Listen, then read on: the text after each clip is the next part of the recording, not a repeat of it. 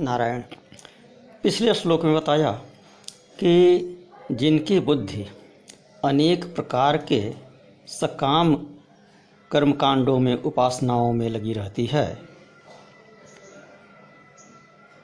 उसको व्यवसायात्मिका बुद्धि कहते हैं।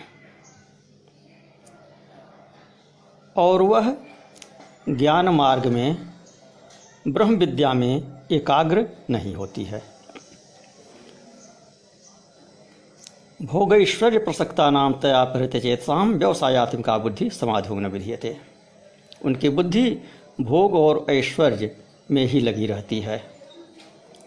भोग और ऐश्वर्य के द्वारा अपहृत की हुई वह बुद्धि व्यवसायात्मिका बुद्धि की भांति ब्रह्म ज्ञान में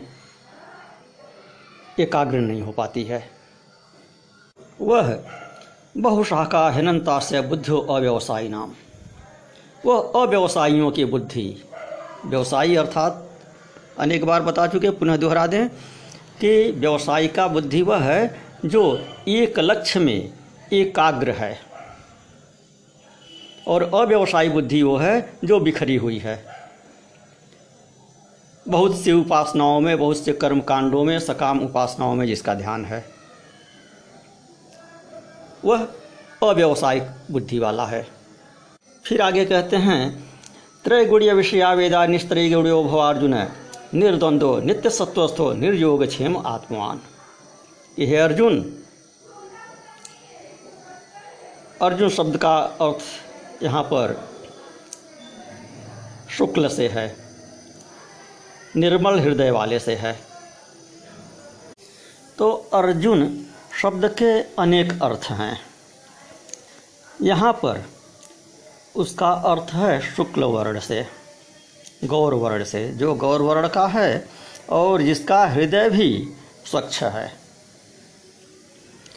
और जो पवित्र कार्य करता है, जिसका आचरण भी स्वच्छ है, हृदय भी स्वच्छ है और जिसका वर्ण भी स्वच्छ है, उसे अर्जुन कहते हैं।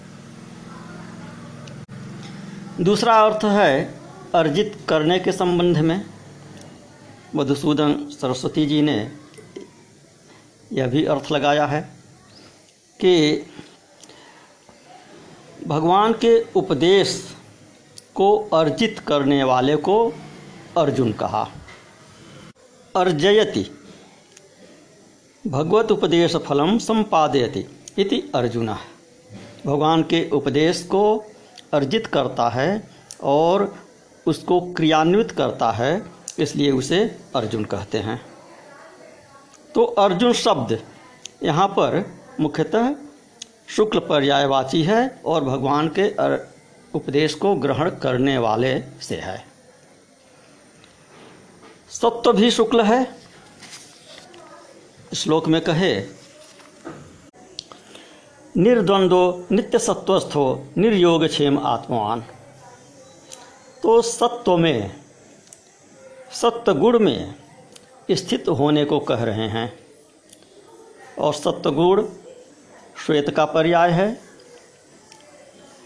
रजोगुण रक्तवर्ण का पर्याय है, तमोगुण कृष्णवर्ण का पर्याय है। तो अर्जुन कहकर कि तुम्हारे कर्म शुद्ध हैं, तुम्हारा वर्ण शुद्ध है, तुम्हारा हृदय शुद्ध है, और तुम मेरे उपदेशों को अर्जित करने वाले हो। तो इस प्रकार तुम शुद्ध, सत्य गुण में स्थित हो जाओ। त्रैगुण्य विषयावेदा निस्त्रैगुणियो भवार्जुन निर्द्वंदो नित्य सत्वस्थो निर्योग क्षेम आत्मान। कहते हैं, हे अर्जुन, वेद तीनों गुणों के कार्य रूप संसार को विषय करने वाले हैं। त्रैगुणीय विषया वेदा। त्रिगुणात्मक हैं वेद। और तुमको निस्त्रय गुणे हो जाना है। तीनों गुणों से ऊपर उठ जाना है। तुम असंसारी निर्द्वंदो द्वंद्वहीन नित्य सत्वस्थ हो, सर्वदा सत्व गुण में स्थित रहने वाले।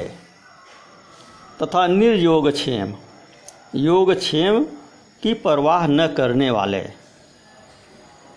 योग कहते हैं अप्राप्त की प्राप्ति के लिए प्रयत्न करना और क्षेम कहते हैं जो प्राप्त है, उसकी रक्षा के लिए प्रयत्न करना। तो तुम योग क्षेम की परवाह न करने वाले तथा आत्मवान, आत्मपरायण हो जाओ। तो तात्पर्य यह है कि जो विवेक बुद्धि से शून्य हैं, जो भोगपरायण हैं, उन अज्ञानियों के लिए वेद के कर्मकांड भाग उपयोगी हैं। वेद के एक कर्मकांड भाग संसार विषय को ही बतलाते रहते हैं। सकाम उपासनाओं के संबंध में बताते हैं। कि अमुक प्रकार की उपासना करने से अमुक प्रकार का फल प्राप्त होता है। इन्हीं में लगे रह जाते हैं। तो तुमको इससे ऊपर उठना है। कहते हैं, तू निष्काम हो जा। सुख, दुख इत्यादि द्वंद्व से मुक्त हो जाओ। सदा सत्वगुण में स्थित रहो। योग, क्षेम की चिंता छोड़ दो। आत्मपरायण हो जाओ। यहाँ निस्त्रैगुण का अर्थ निष्काम से है। यदि शुद्ध रूप से निस्त्रैगुण होना कहेंगे तो सत्वगुण से भी परे होना पड़ेगा। तो श्लोक के बाद वाले आधे भाग से विरोधाभास होगा। क्योंकि पहले पूर्वार्ध में कह रहे हैं, त्रैगुणीय वैश्या वेदा निस्त्रैगुणियो भवार्जुन। और दूसरे भाग में कह रहे हैं, निर्द्वंदो नित्य सत्वस्थो निर्योगक्षेम आत्मान। तो जब कह रहे हैं, निस्त्रैगुणियो भवार्जुन तो फिर नित्य सत्वस्थो कैसे कह रहे हैं? क्योंकि सत्वगुण तो एक गुण है सत्व रजतम तीन गुण हैं, और ऊपर तीनों गुणों से परे होने को कह रहे हैं, और नीचे कह रहे हैं, उसी श्लोक में कि नित्य सत्वगुण में स्थित रहो। तो ये तो विरोध वाली बात हो गई। तो इसलिए यहाँ निस्त्रैगुण होने का अर्थ निष्कामता से लगाया जाएगा। सत्वगुण के कार्य, धैर्य इत्यादि हैं। उनके आश्रित रहने को कह रहे हैं। अज्ञानी लोग देह और धन संपत्ति इत्यादि को ही आत्मा मानते हैं। तो इन अज्ञानियों, असंयमी पुरुषों की भांत आचरण न करके, इनकी भांत प्रमाद में न पड़े रह करके, प्रमाद से मुक्त होने के लिए आत्मवान भव, ऐसा कह रहे हैं। निर्योग क्षेम आत्मवान। स्वधर्मानुष्ठान में लगे हुए तुझ अर्जुन के लिए इस समय यही कर्तव्य है कि आत्मपरायण हो जाओ। तो प्रश्न हुआ कि नित्य सत्वस्थ और आत्मवान में क्या अंतर है? इसका उत्तर है कि जो त्रिगुणातीत होते हुए भी तीनों गुणों में रहता है, परंतु गुण उस पर अपना प्रभाव नहीं डालते। वही नित्य सत्वस्थ है। तो नित्य सत्वस्थता का गुण निष्कामता से आता है। यहाँ नित्य सत्वस्थ का तात्पर्य निष्कामता से है। निस्त्रैगुणीय पथिचरताम को विधि को निषेध है। तीनों गुणों से रहित होगा, तभी जब आत्मा में स्थिति होगी। जो अपनी आत्मा में ही स्थित है, वह आत्मान है। अर्थात नित्य सत्वस्थ बोधवान के अंतकरण की वृत्ति को लक्ष्य करके कहा गया है। और आत्मवान स्वरूप स्थिति की दृष्टि से कहा गया है। तात्पर्य यह है कि तीनों गुणों के कार्य रूप संसार का प्रतिपादन करने वाले वैदिक कर्मकांड के चक्कर में मत फंसो। कर्मकांड संसार को ही बढ़ाता है। अतः यहाँ पर भगवान मुमुक्ष को लक्ष्य करके कहते हैं कि हे अर्जुन, तुम तीनों गुणों से रहित हो जाओ, निर्द्वंद हो जाओ, अर्थात नाम रूप में आसक्त मत होवो, अथवा राग, द्वेष इत्यादि द्वंद्वों में मत पड़ो और नित्य सत्व में स्थित रहो। निर्योगक्षेम कहकर उसे भगवदाश्रयता की ओर संकेत कर रहे हैं। भगवान के आश्रित हो जाओ। योगक्षेमम वहाँ में हम आगे नौवें अध्याय में कहेंगे तो तुम अपने योगक्षेम की भी चिंता न करो। केवल जो तुम्हारा कर्तव्य है, उसका पालन करो। योगक्षेम का वहन मैं करूँगा। तुम निर्योग क्षेम वाले होकर आत्मवान हो जाओ। आत्मवान अर्थात अनात्मा में अहम बुद्धि न रहकर आत्मा में अहम बुद्धि रखो कि तुम आत्मा हो। जिसको संपूर्ण प्रपंच केवल प्रतीति मात्र अनुभव होता है और केवल अपनी ब्रह्म सत्ता का भान होता है, वही आत्मान है। जिसकी आत्मरति होती है, उसकी आत्मा में वैसी ही अहम बुद्धि हो जाती है, जैसी कि ज्ञान होने से पहले, बोध होने से पहले शरीर में थी। अज्ञानी लोग शरीर में आत्मबुद्धि करते हैं, शरीर को समझते हैं कि यह मैं हूँ। और ज्ञानी शरीर को नहीं समझता है, आत्मा को समझता है कि मैं हूँ। शरीर में रहने वाला जो देही है, उसमें भी रहने वाला जो आत्मा है, उसको समझता है कि यह मैं हूँ। जो भीतर भी है और सर्वत्र है, उसको समझता है कि यह मैं हूँ। तो जिसको बोध हो गया है, वह अपने वर्ण आश्रम के अनुसार सभी कर्म करते हुए भी आत्मबुद्धि बनाए रहता है। वह अपने को शरीर नहीं मानता। तो इस प्रकार भगवान अर्जुन को आत्मनिष्ठ होने का उपदेश देते हैं। आत्मनिष्ठ जो होता है, वह कर्मों के बंधन में नहीं पड़ता। उसे कर्म बांधते नहीं। आगे कहेंगे जिस्वात्मरतिरेव से आत्मतृप्त मानव आत्मनिय संतुष्ट तस् कार्य न विद्यते। जिसकी आत्मा में रति होती है जिस्वात्मरतिरेव से आप जो आत्मा में ही तृप्त रहता है आत्मतृप्त मानव है आत्मनिय च संतुष्ट आत्मा ही तृप्त रहता है, आत्मा ही संतुष्ट रहता है, तस्य कार्य न विद्यते। वह सब कुछ करता हुआ भी कुछ नहीं करता है। तो यह सब कैसे होगा? निर्द्वंदता कैसे आएगी? निर निस्त्रैगुणता कैसे आएगी? निष्कामता कैसे आएगी? जब वेदोक्त सकाम कर्म का त्याग करेगा। ध्यान देने की बात है कि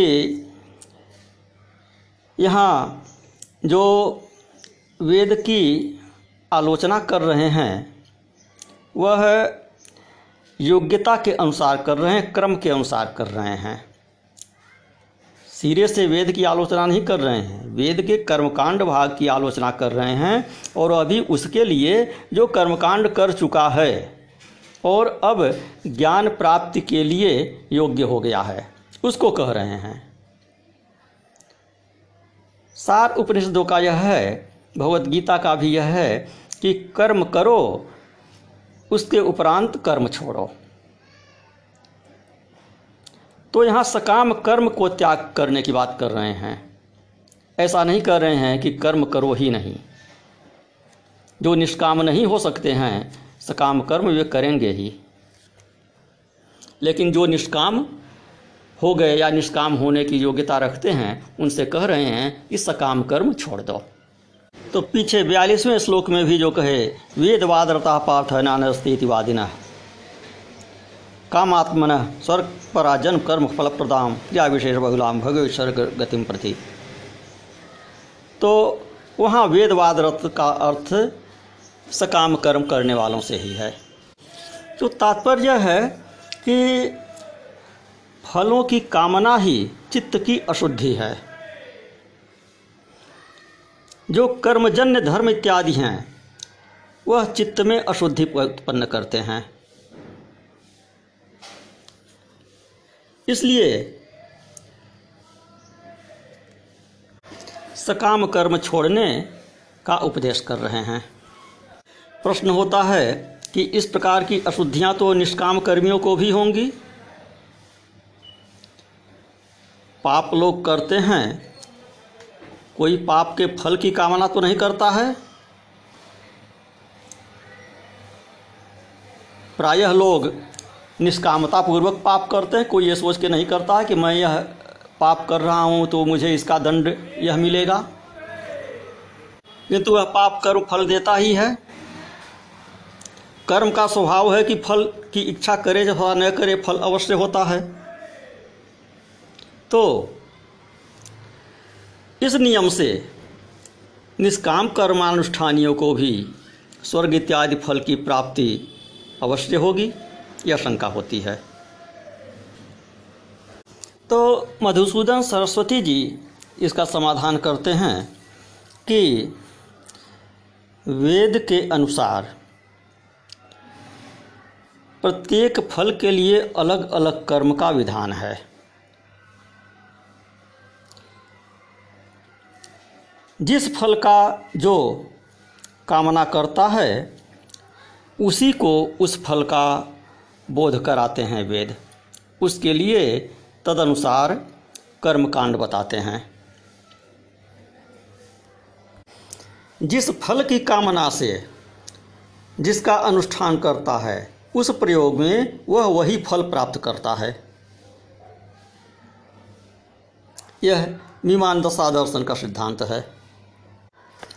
तो इसकी संगति पिछले श्लोक से भी है, जिसमें अव्यवसायात्मिका बुद्धि बहुशाखा हिनता से बुद्धि अव्यवसायी नाम कहा अव्यवसायत का बुद्धि के बारे में।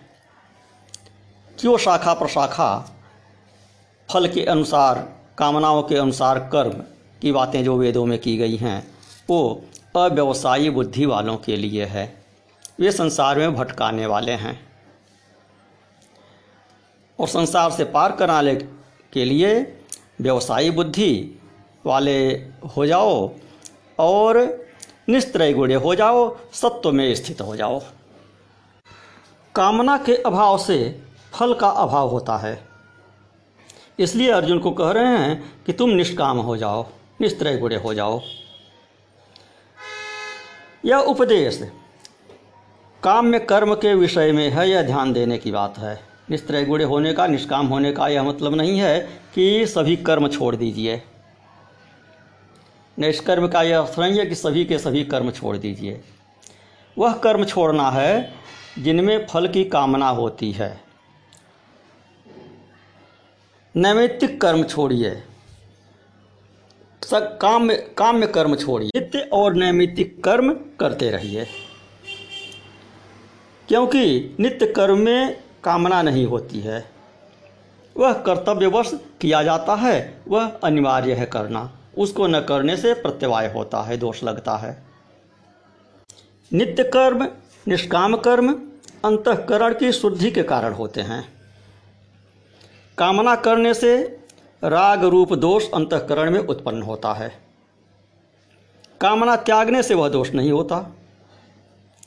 तो यही सकाम और निष्काम कर्म में अंतर है।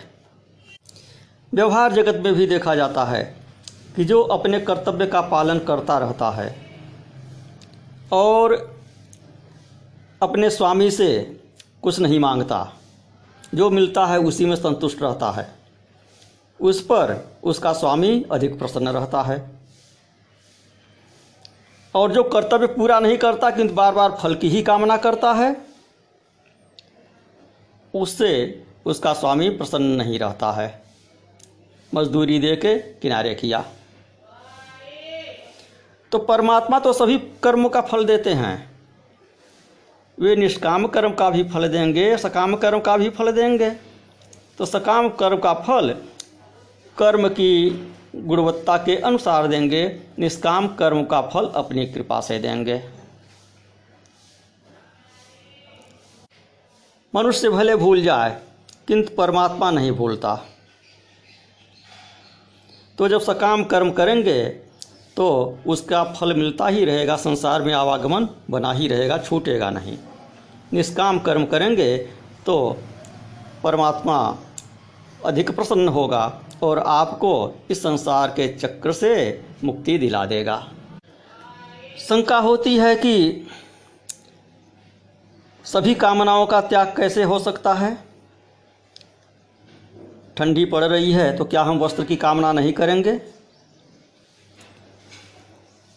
गर्मी में क्या हम शीतल छाया की कामना नहीं करेंगे? तो कहते हैं, निर्द्वंदो। अर्थात सर्वत्र निर्द्वंद होकर रहो, सहन करो। इस श्लोक में तितीक्षा का उपदेश भी सम्मिलित है। निर्द्वंद से तात्पर्य तितीक्षु होने से है। सुख, दुख, मान, अपमान, शत्रु, मित्र, शीत, उष्ण इत्यादि जो द्वंद्व हैं, यह जो जोड़े हैं, इनसे परे हो जाओ, इनको सहन करो। आगमा पाइनो नित्यास्तांस तितीक्षा भारत। ये सब आने जाने वाले हैं। इनसे निर्लिप्त रहो। इनकी अधिक परवाह मत करो। इनमें एक सुख का कारण होता है, दूसरा दुख का कारण होता है। तो इसीलिए इनमें सुख दुख का जोड़ा होता है, इनको द्वंद्व कहते हैं। जो परस्पर प्रतिद्वंदी है। फिर शंका होती है, दुख तो प्रतिकूल वेदनीय है। असह्य है, उसे कैसे सहें? तो उत्तर है कि नित्य जो सत्व है उसमें स्थित होकर दुख को सहन करो। सत्व में स्थित होने पर दुख की वेदना अपने आप ही कम हो जाती है, सहनीय हो जाती है। ठीक है, फिर शंका किए कि जाड़ा गर्मी सह लेंगे। पशु पक्षी इत्यादि जाड़ा गर्मी सहते ही हैं। सबके लिए घर की व्यवस्था तो नहीं है, सबके लिए वस्त्र की व्यवस्था नहीं है। किंतु भूख प्यास सबको लगती है पशु पक्षियों को भी लगती है। उसे कैसे सहें? भूख प्यास के द्वंद्व से परे कैसे होंगे? इसके लिए तो संग्रह करना पड़ेगा। और इसके लिए रजोगुण का आश्रय लेना पड़ेगा। बिना रजोगुण की प्रवृत्ति के, बिना रजोगुण के प्रादुर्भाव के संग्रह नहीं हो सकता है, अन्न, जल इत्यादि का। तो इससे सत्वगुण दबेगा। तो इसका समाधान यह है कि परिग्रह रहित होइए। अर्थात उतना परिग्रह न करिए जिससे चित्त में विक्षेप उत्पन्न हो। इतना परिग्रह न करिए कि उसकी रक्षा करने की चिंता में ही व्याकुल रहना पड़े। जितने संग्रह से भूख प्यास निवृत्त हो जाए, उतना संग्रह करिए। और योग क्षेम को भगवान के ऊपर छोड़ दीजिए। आत्मवान होने से योग क्षेम का निर्वाह हो जाएगा। आत्मवान का अर्थ कर रहे हैं मधुसूदन सरस्वती जी कि परमात्मा ध्येयत्वेन, आत्मा का अर्थ परमात्मा, आत्मा परमात्मा ध्येयत्वेन। योगक्षेम निर्वाहकत्वेन च अस्तिजस्य स आत्मवान। ध्यान विषय परमात्मा जिसके हृदय में है, वह आत्मवान, अर्थात निरंतर आत्म ध्यान परायण है। फल इसका यह होता है कि योग क्षेम निर्वाहक परमात्मा जिसके हृदयस्थ हैं, वह आत्मवान है। तो यद्यप सभी प्राणी आत्मवान है, सबके हृदय में परमात्मा विराजमान है। भ्राम्यन सर्वभूतानि हृदय से अर्जुन अर्जुन तिष्ठति। कहा है आगे? तो विराजमान तो है, लेकिन उसको सब लोग भूले हुए हैं। उसी को स्मरण करिए कि परमात्मा मेरे हृदय में विराजमान है, अपितु मैं स्वयं ही वह परमात्मा हूँ। सामान्य जन भी सुबह शाम परमात्मा का ध्यान करते हैं, किंतु निर्भरता उन पर नहीं करते हैं।